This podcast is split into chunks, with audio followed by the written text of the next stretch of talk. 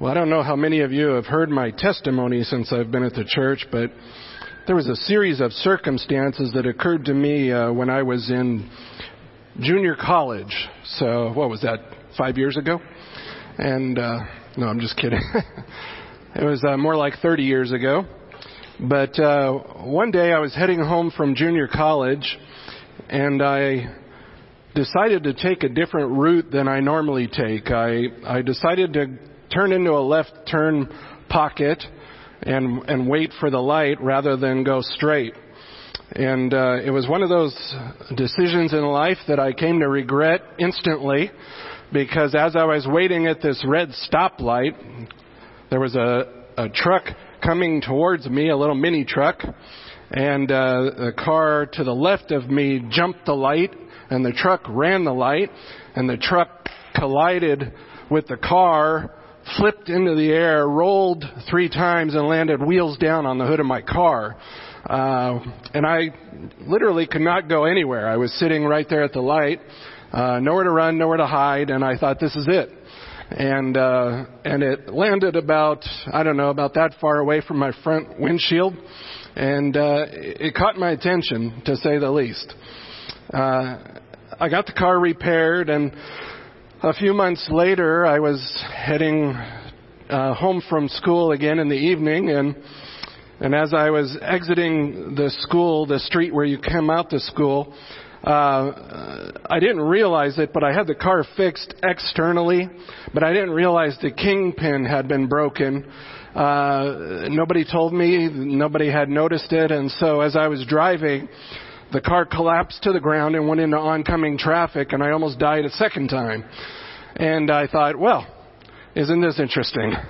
The Lord is trying to get my attention, I guess. Uh, I was not a believer at the time, and and uh, it was those two uh, providential incidents, if you will, that that caused me to start thinking about eternal things, uh, my eternal destiny. Where was I going? And and that primed the pump for me coming to faith about a year later. I tell you that because sometimes uh, God can use painful situations, as we talked about last week, to to guide us, to direct us in His will for our lives. Right? Uh, we saw those those three events last week that were they were painful, but God certainly used them in the lives of His people to to move them in the direction of His will. Uh, this week we're going to talk about a similar thing, only uh, we're going to talk about how um, God's providence interacts with our human plans. And it's, it's one of those things that the book of Ruth provides for us a, a picture of God's providential dealing with his people in a way that you normally don't see. It, it sort of pulls back the veil and allows us to see God's invisible hand at work. And so, uh, as we said last week, uh, the book of Ruth is really about Naomi. If you read in chapters 1 and 4, you find that out, that uh, Ruth is Naomi's daughter-in-law, and through Ruth, God is going to bless Naomi and the people of Israel.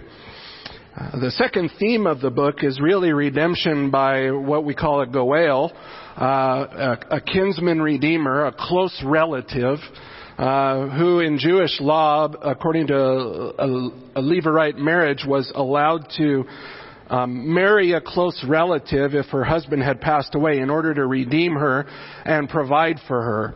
He could uh, raise up children for her. He could provide food. Uh, it was, in a sense, God's protection of widows. But the third and biggest theme that I really wanted to focus on here is the providential dealing of God bringing out the birth of King David. Uh, if you look at chapter 4, you see the genealogy. The reality is all of this is taking place, but it's going somewhere, and that is to the birth of King David, through whom uh, God would bless the nation of Israel. So it's human life intersecting, if you will, with God's um, plans, God's providence.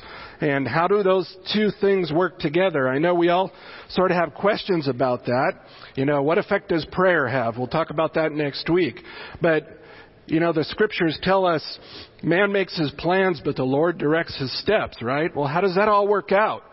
Well, I hope as we look at this today, we'll be able to see some of that. I, the only way to do this was to have chapter 2 read during the scripture reading. I'd like to take a crack at reading chapter 3 and then we'll talk about that this morning.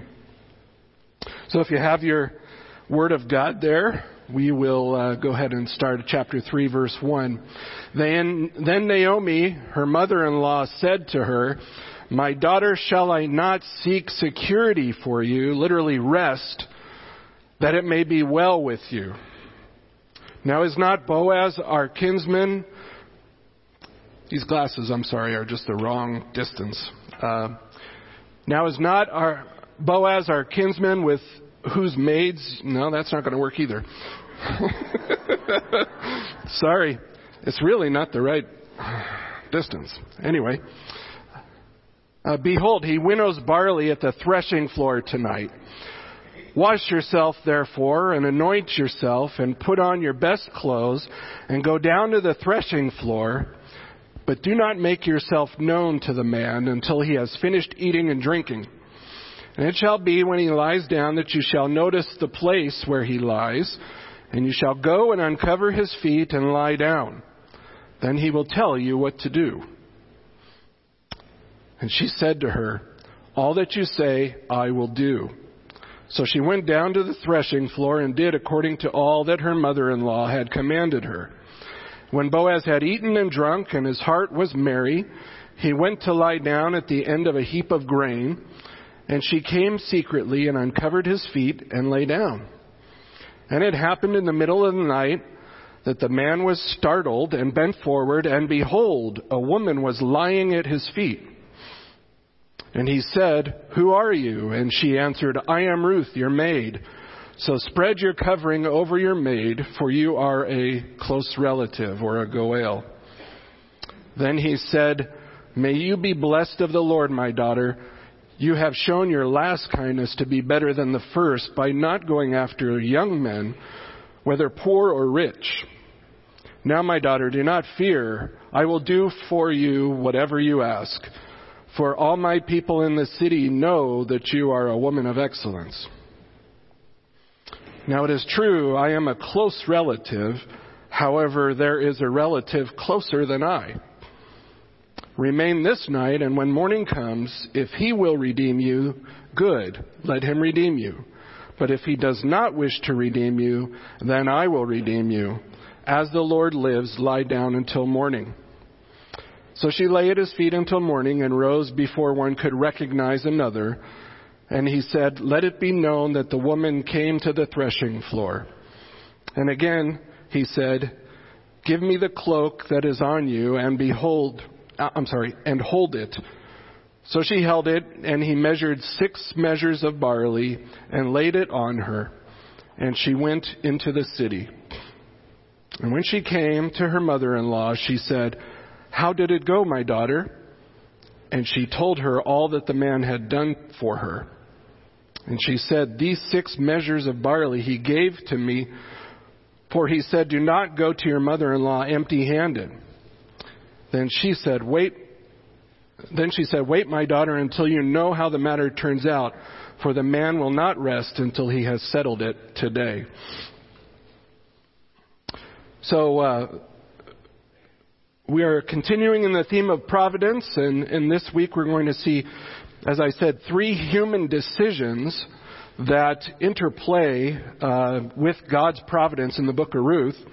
Uh, and we're just going to see how God governs these human decisions so that we will learn ourselves to rest in His providence. Okay, that's the goal. There are many decisions in this book that I could I could hit on many human decisions, but I have to limit it to three, otherwise we'll be here all afternoon. So, the first decision that we're going to look at that was governed by God is Ruth's selection. And you'll need to look at chapter 2, verses 1 to 3 here. And it says, uh, Now Naomi had a kinsman of her husband, a man of great wealth, of the family of Elimelech, whose name was Boaz. And Ruth the Moabitess said to Naomi, Please let me go to the field and glean among the ears of grain after one in whose sight I may find favor. And she said to her, Go, my daughter. So she departed and went and gleaned in the field after the reapers. And here's the significant part of the text. She happened to come to the portion of the field belonging to Boaz, who was of the family of Elimelech. Random chance, right? Random chance. It, the text literally says uh, she, I mean, it's translated she happened to come, but it literally reads, and it chanced the chance of her. Um, her, her chance happened upon the portion of the field belonging to Boaz of the family of Elimelech. Who would have guessed, right? Uh, a Goel. Right here in this town, in this place, at this moment, uh, she decides to go out and glean in the fields, and boom, she, she happens to land in the right field. Uh, we might say today, she, she happened upon the field, or as, or as pagans would say, don't take this personally, but as luck would have it. How many times do we say that? As luck would have it. But the verb here is masculine, which means it cannot be describing Ruth's action. What it means is Ruth did not chance. It's describing the action of her chance. It's really interesting. Her chance chanced. In other words, who would have thought? But God is behind this. We see God in chapter 1, where he's visiting his people and bringing them food, right? They give you a little hint that it's the barley harvest at the end of chapter 1. And at the end of the book, they tell you that God opens Ruth's womb so she can conceive a child. So at the beginning of the book and at the end of the book, God is involved, and here in the middle, chance? I don't think so. It's providence. This is the hand of providence at work. So Ruth and Naomi have returned to the land of Bethlehem. This is her husband's ancient ancestral land. Uh, and Ruth does not know anyone. She's a stranger. She's from Moab. She's a Moabitess. Uh, but she's about to go out in the fields all by herself and try to scrape together some food from the scraps in the corners of the field. This is what God provided for poor people among the nation of Israel. This was their social security system, if you will. She was going to go out there, the Levitical law in, in uh, chapter 19, verses 9 to 10, instructed God's people to not do such a great job cleaning up the corners of the field, to leave stuff there for the poor people so that they have something to glean and, and pull together some scraps. So grain stocks were to be left behind for the poor, the needy, the widows, and the orphans. This was God's provision for them. Ruth and Naomi know this, and so they're going to hit the fields and they're going to try to scrape together enough grain to exist. Remember, I told you in chapter 1, they're destitute. They have nothing. They're poor. They're widows. They have nothing. But Ruth makes this decision not only to go into the fields and glean, but she also decided which field to go into. Right? And so you would think to yourself, what are the odds in this whole territory that she would hit a field of a close relative of Elimelech? What are the odds? She had no idea where she was, where she was going. She was just looking for food, scrapping around, and she happened upon the field. Her chance chanced, uh, as it were, upon the field of Boaz. Yet we know behind the scenes, looking back, that God was behind her every decision, right? Because he had constructed a divine appointment for her with her kinsman redeemer Boaz. Uh, in the providence of God, the field which Ruth selected to glean belonged to, if you look at the text, it says a man of valor, a man of great wealth, it might say. It's the Hebrew word gibor. And what that means is he, he's a, a, strong man, he's a wealthy man, he's a, a, a prominent man, is the idea. And he happens to be, as I said, a close relative of Naomi's dead husband, her father in law, Elimelech. He's a close relative. He's a Goel. And it's it's possible that Boaz could have been as close a relative as a brother of Elimelech. Look over at chapter 4, verse 3. He said to the closest relative, Naomi, who has come back from the land of Moab, has to sell the piece of land which belonged to our brother, Elimelech. So it could be in the order of brothers that Elimelech was a brother, but there was a brother who was closer uh, in age, maybe, you know, firstborn, secondborn, thirdborn kind of a thing. So we don't really know what the relationship was, but there's, there's not only Elimelech, I'm sorry, there's not only Boaz, but there's an even closer Goel in the background that we haven't learned about yet. So, of all the places to decide to glean, Ruth picked this field. Now, I know there's a place uh, down in, is it Nevada? It's called Jackpot, right? Jackpot, right? Jackpot. Now, is, is this a coincidence? We like that word coincidence, right? Is this a coincidence?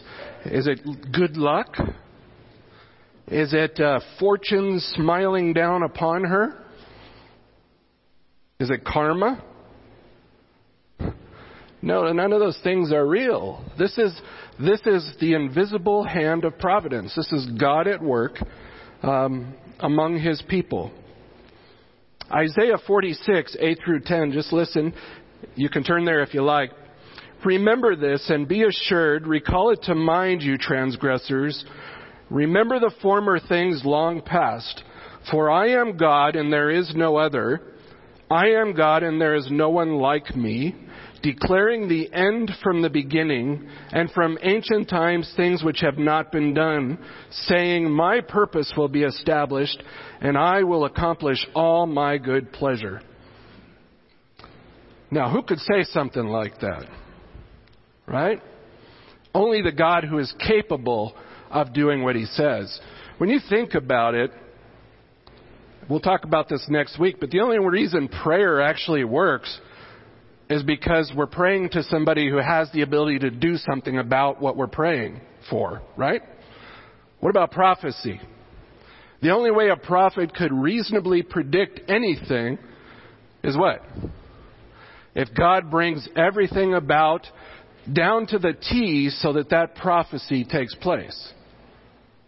See, God is, He not only knows the future, He brings it to pass according to His perfect will, and that's where providence comes in.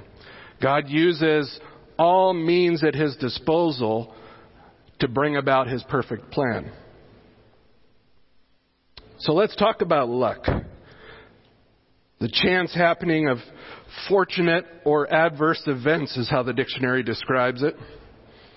As believers, you know, I, I think, I, I gave a lot of thought to this. I think we need to change our vocabulary.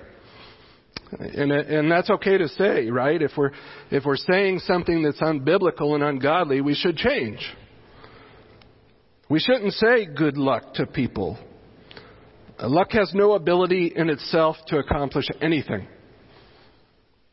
We shouldn't use the word fortunate. These terms leave out the sovereign will of God and His providence. You know, from a human perspective, it looks like coincidence, it looks like random selection, uh, but from God's perspective, it's all according to plan. You probably don't even realize how much you attribute things to luck. But it is unbiblical, and it should be dropped from our vocabulary as believers. J.C. Ryle, a, a, famous writer uh, during the Puritan era, he said, Nothing, whatever, whether great or small, can happen to a believer without God's ordering and permission. There is no such thing as chance, luck, or accident in the Christian's journey through this world. All is arranged and appointed by God, and all things are working together for the believer's good.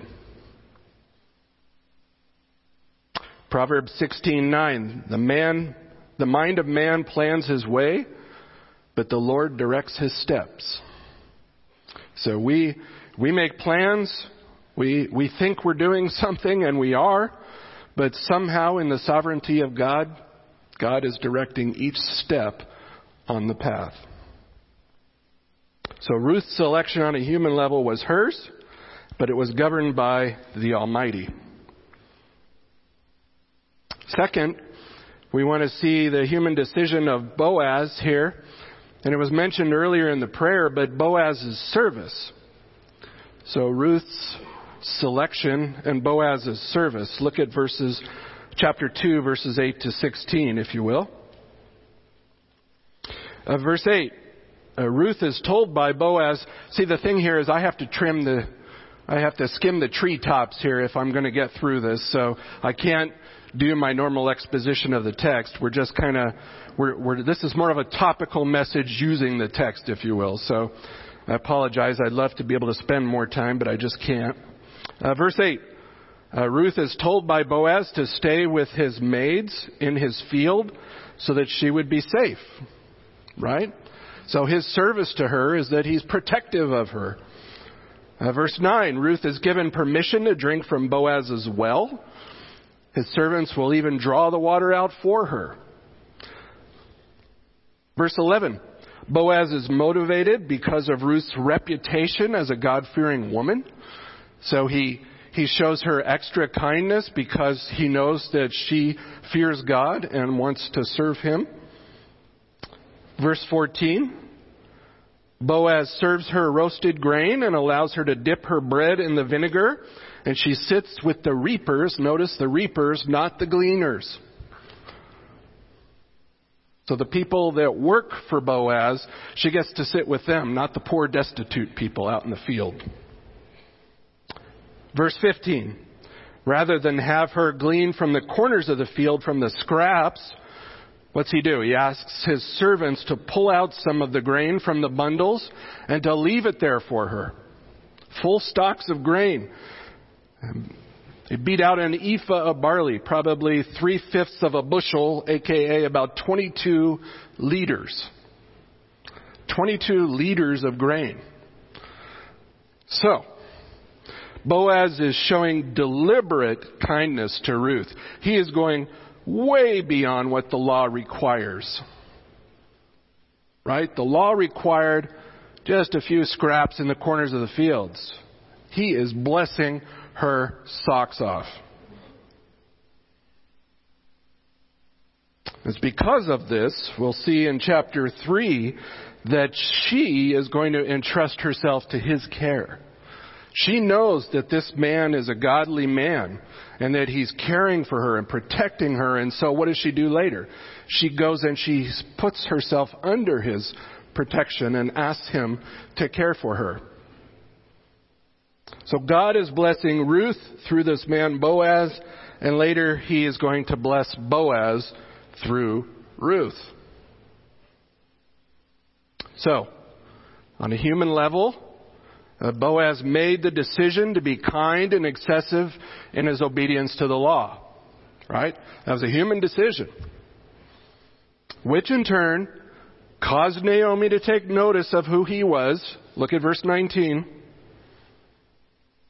Where in the world did you go and glean today? May he who took notice of you be blessed. And then she told her mother in law who it was. This all led to her strategy for redemption, which we're going to talk about today, which led to Ruth's redemption, which led to their marriage, which led to the birth of their child, who was the ancestor of King David, the one whom God would bless Israel through, and ultimately the world through the Messiah.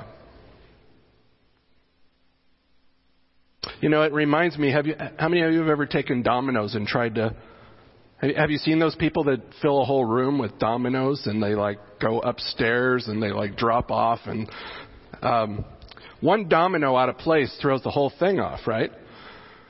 And here we are. We're looking at dominoes falling. I mean, we're we're literally seeing God setting up dominoes in place, and and just tick tick tick tick tick tick tick tick tick tick. These dominoes just are falling over one after another.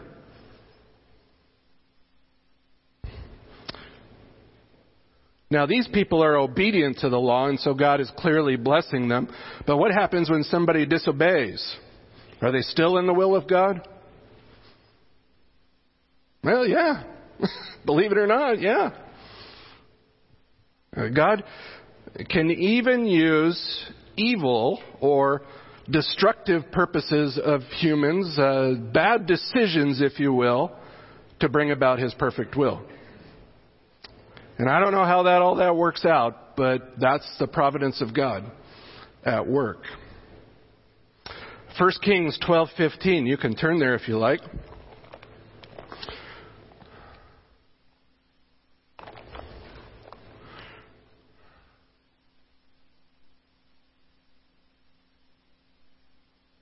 First Kings chapter 12 verse 15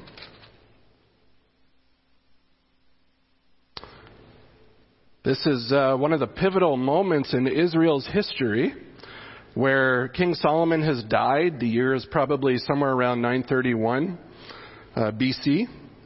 And Rehoboam and Jeroboam are fighting over who's going to be king, right? And so you have here in verse 15, so the king did not listen to the people. This is Rehoboam. For it was a turn of events from the Lord that he might establish his word, which the Lord spoke through Ahijah, the Shilonite, uh, to Jeroboam, the son of Nebat. All you have to do is go back uh, a few chapters here to chapter 11, uh, just back one chapter, and essentially Rehoboam took bad advice from the younger men. But God had predicted that the kingdom was going to split north and south. God had told the king that because of his faithlessness, the king was going to be ripped from his hands and split in two. And sure enough, what happens? When Solomon dies, 931, his son takes bad advice from the younger men. Did he make a bad decision? Yes. But he played into God's eternal plan to divide the nation in half. The kingdom from this point on would be split north and south. Ten tribes in the north, two tribes in the south. It was, uh, they would set up the high places, the, the sin of Jeroboam. They would set up calf worship in the north, in Samaria. Right? And all of this is part of God's plan. This one bad decision. He took the advice of the younger men instead of the older men.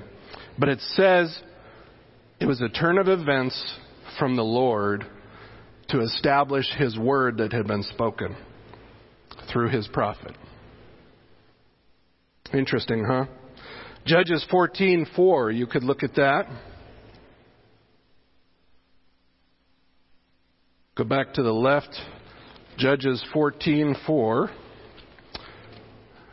We all know Samson, and we love Samson. He's a great figure in history, right? But we know Samson was messing around with the Philistines, and he had his eyes fixed on a Philistine woman who was outside the nation of Israel. He should not have been interested in a Philistine woman. He was one of the judges of Israel, for crying out loud. But he pursues this Philistine woman, and it says in 14:4, his father and mother did not know that it was of the Lord, for he, that is the Lord, was seeking an occasion against the Philistines. God, did Samson make a bad choice in dating a Philistine woman? Yeah.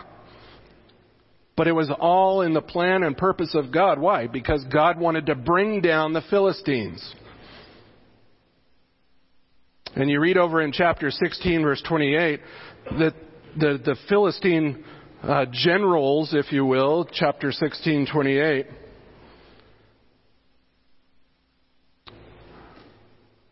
No, that's not right.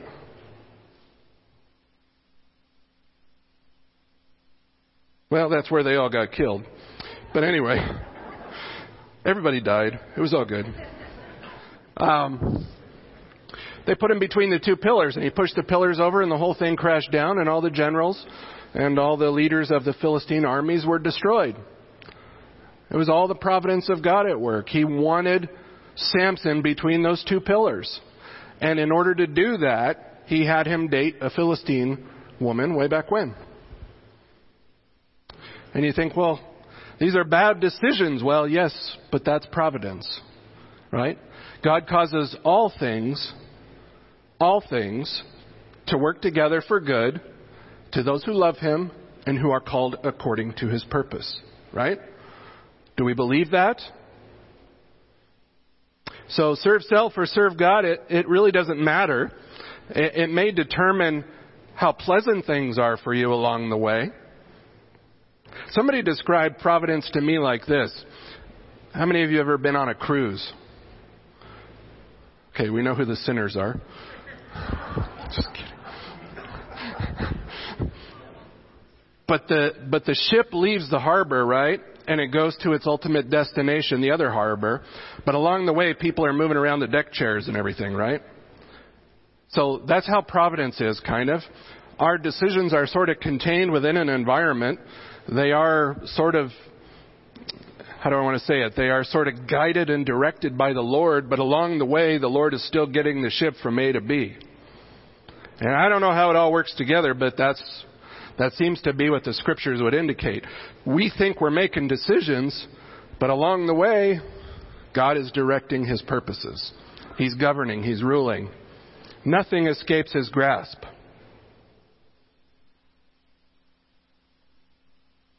Now, you may make a bad decision, but somehow or another it's foreordained in the purpose and plan of God to, to bring about things in your life to sanctify you, to make you more Christ like.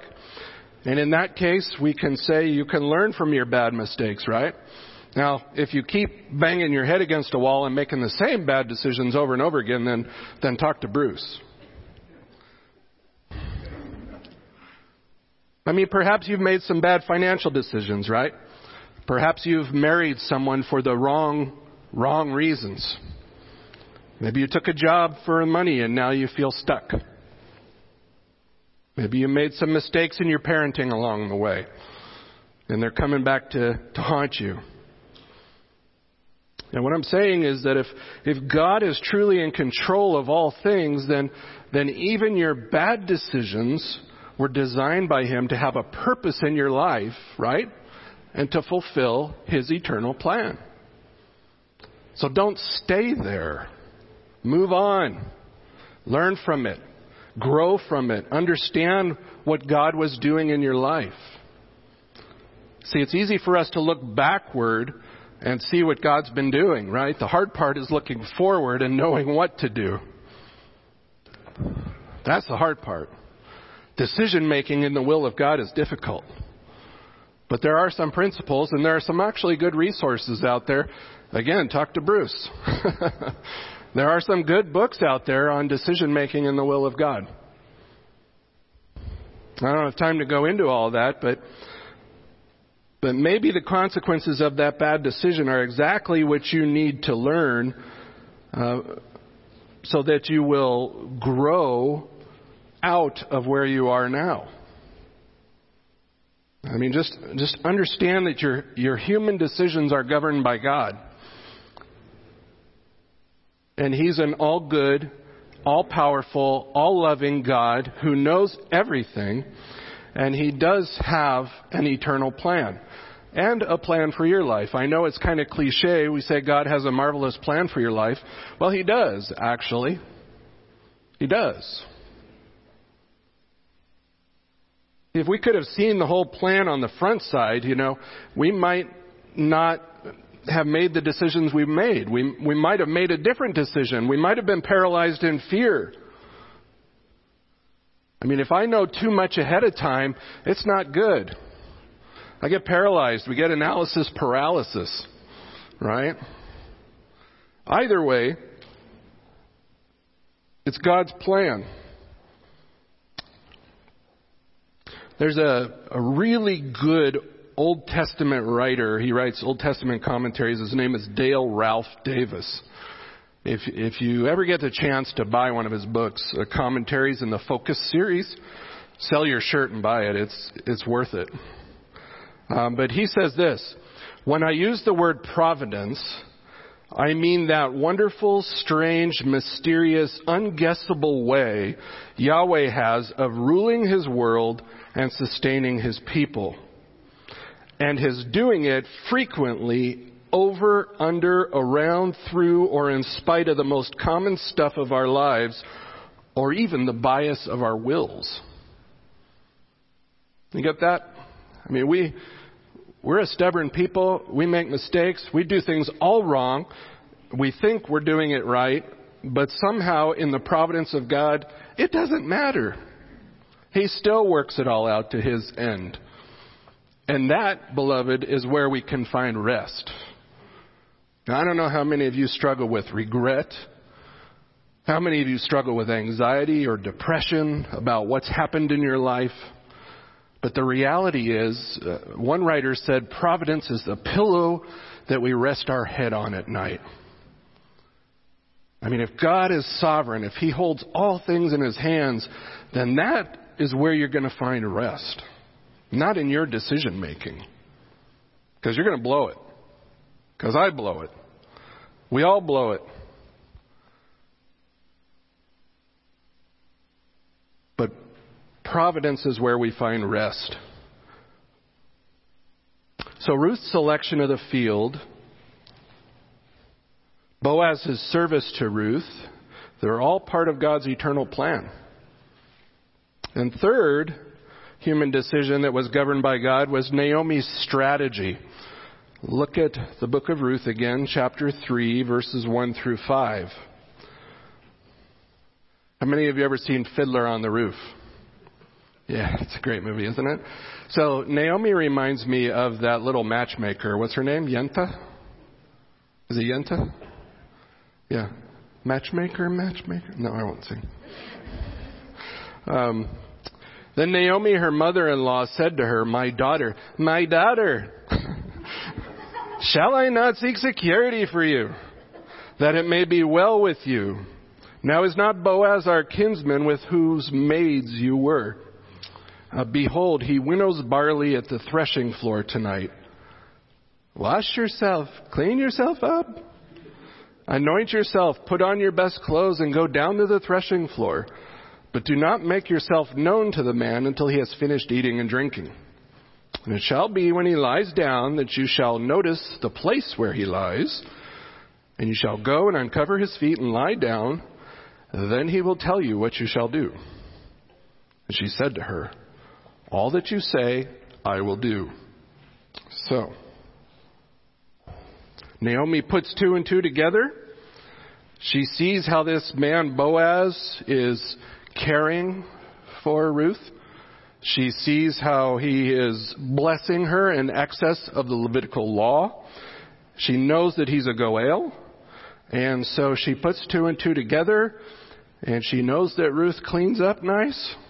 And she says, Go down to the threshing floor and let him put yourself under his protection essentially. Now a lot of people have looked at this text and they they try to see something immoral going on here. There's nothing immoral going on. This is an old custom where the woman would place herself at the foot of the man requesting his covering. Is, is there some intimation that he got drunk? No. Uh, Ruth is a godly, or uh, Boaz is a godly man. After a long day's work, working in the field, he's tired. So, like me, he he eats, he has some stuff to drink, and he falls asleep. Right? He's content, is the idea. His heart is merry. It doesn't mean he's drunk. There's nothing immoral going on here.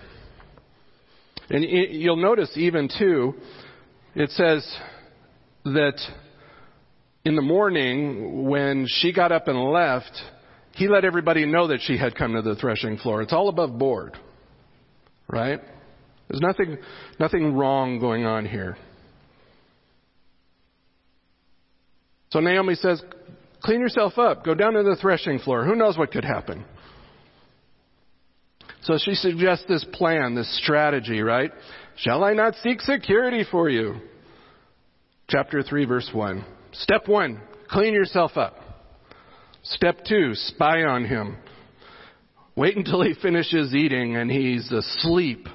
Right? Step three, lie down at his feet after he falls asleep and, and wait for him to tell you what to do next. Step four. So here it is, the middle of the night, and Shazam! Right? You all see the movie Shazam, right? Shazam! He wakes up. The text says, Behold, there's a woman lying at his feet. And it's so dark, he doesn't know who it is. He doesn't recognize her.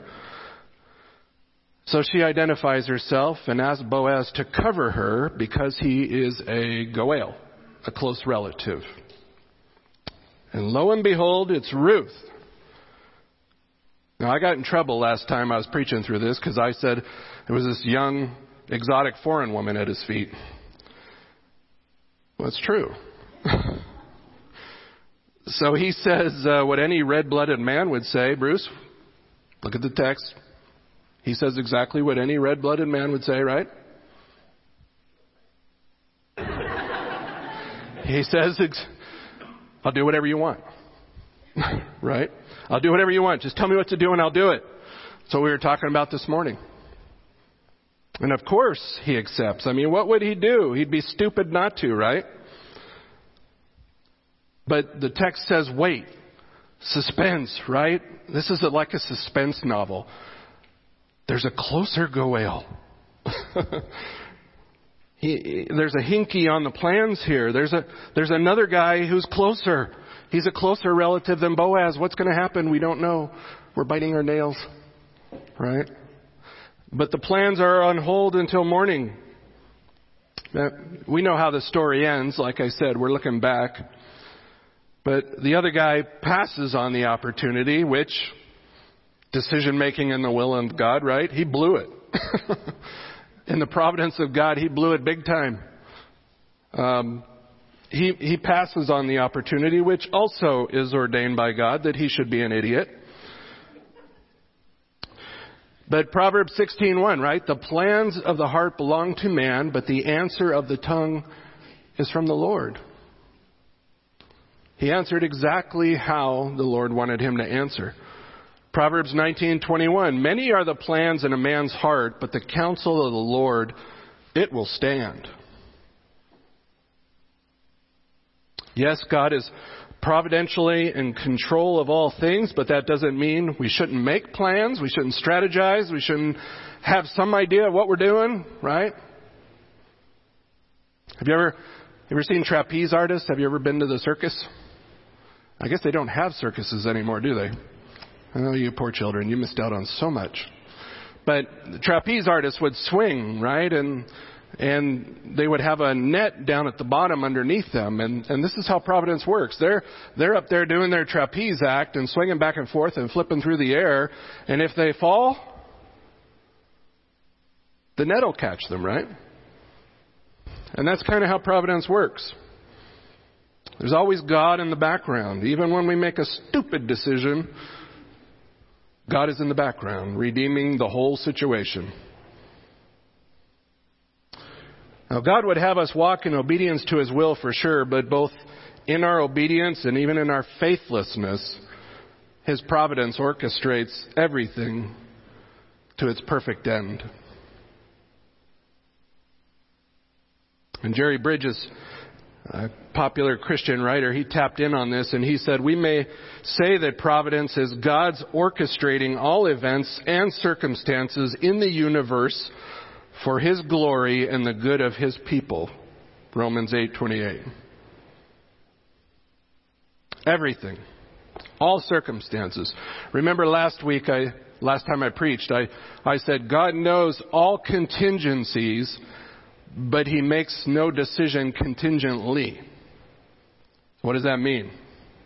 It means that he knows all the possible outcomes, but he doesn't make a single decision based on the outcomes. He makes them because he is God and he is sovereign.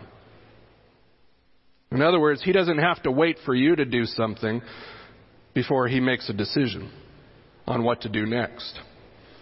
And this is where I don't know if you've heard of open theism, but open theism kind of presents the idea that God works in harmony with us. and that he doesn't know the future, he only knows the past and the present perfectly.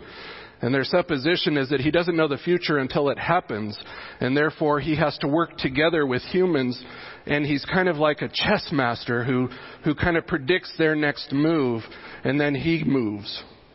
Well, what is, what kind of God is that? Right? That's not, that's not the God of the Bible. No, God knows the future because He's planned the future. And God knows the circumstances and the contingencies because He's put them in place. And He's moved His people where He wants them. At any given time, He raises up nations, He brings them down. He raises up leaders, He brings them down.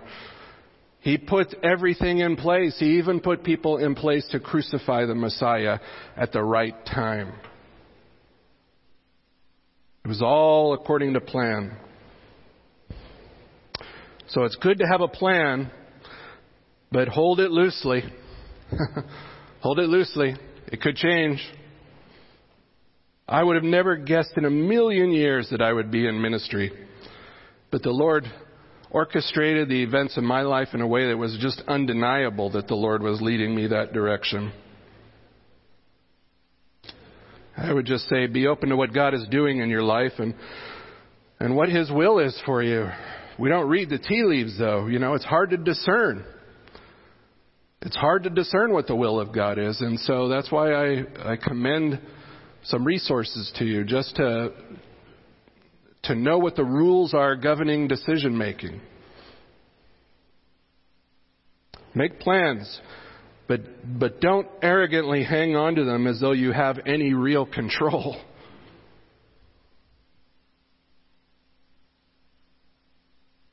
James says it this way in chapter 4, verses 13 to 15. You don't have to turn there, but he says, Come now, you who say, Today or tomorrow we will go to such and such a city and spend a year there and engage in business and make a profit.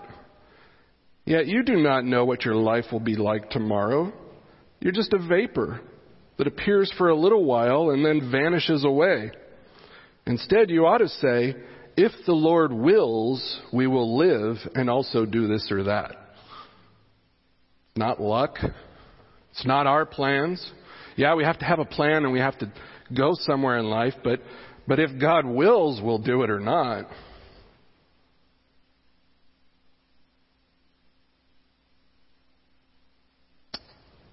So we've seen Ruth's selection of the field. We've seen Boaz's service to Ruth. We've seen Naomi's strategy for redemption. Three human decisions, all governed by God. And it all goes back to the first decision that Ruth made to follow Naomi back to the land, right? To, to be obedient to God, to come under uh, Israel's faith. And from that, everything else fell in place. You know, believers, we struggle with anger.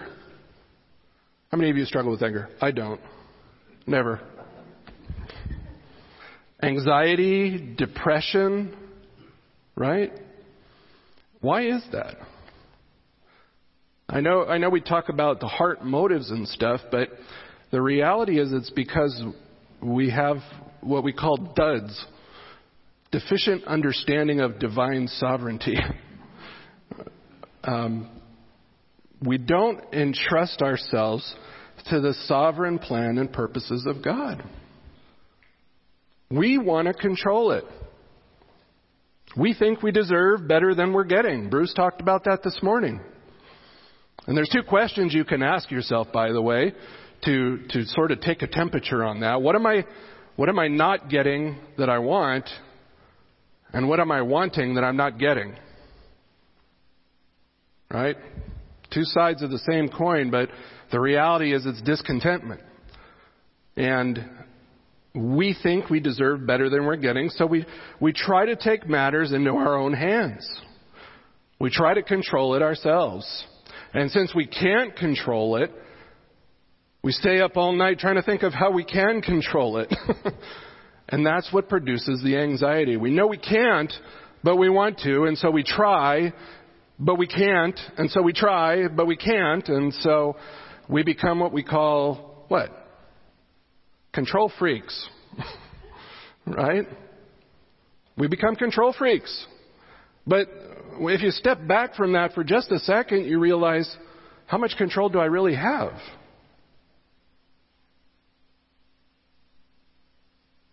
Answer?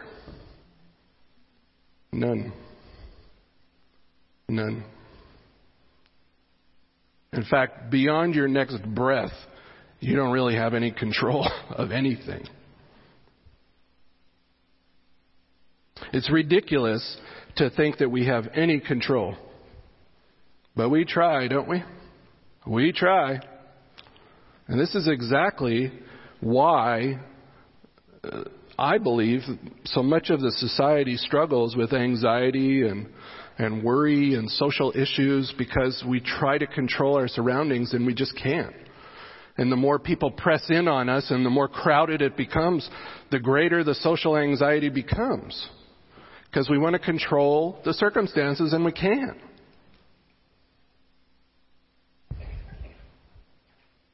So we go crazy, we go crazy trying to control nonetheless. So how about this? If you want to make plans, plan on not having any control. Plan on exercising faith instead. Right? It takes a lot to trust in God. And actually, it takes very little. It's a lot harder to try to control things yourself than to trust in the Almighty who holds all things in his hands. That's not blind faith. That's faith in the one who holds the future in his hands. Right? St. how do you say it, Augustine or Augustine? I always say Augustine, but I guess it's Augustine. He said this, and I'll just close with this. Trust the past to God's mercy, the present to God's love, and the future to God's providence. Wise words from a man of faith. Trust the past to God's mercy, the present to God's love, and the future to God's providence.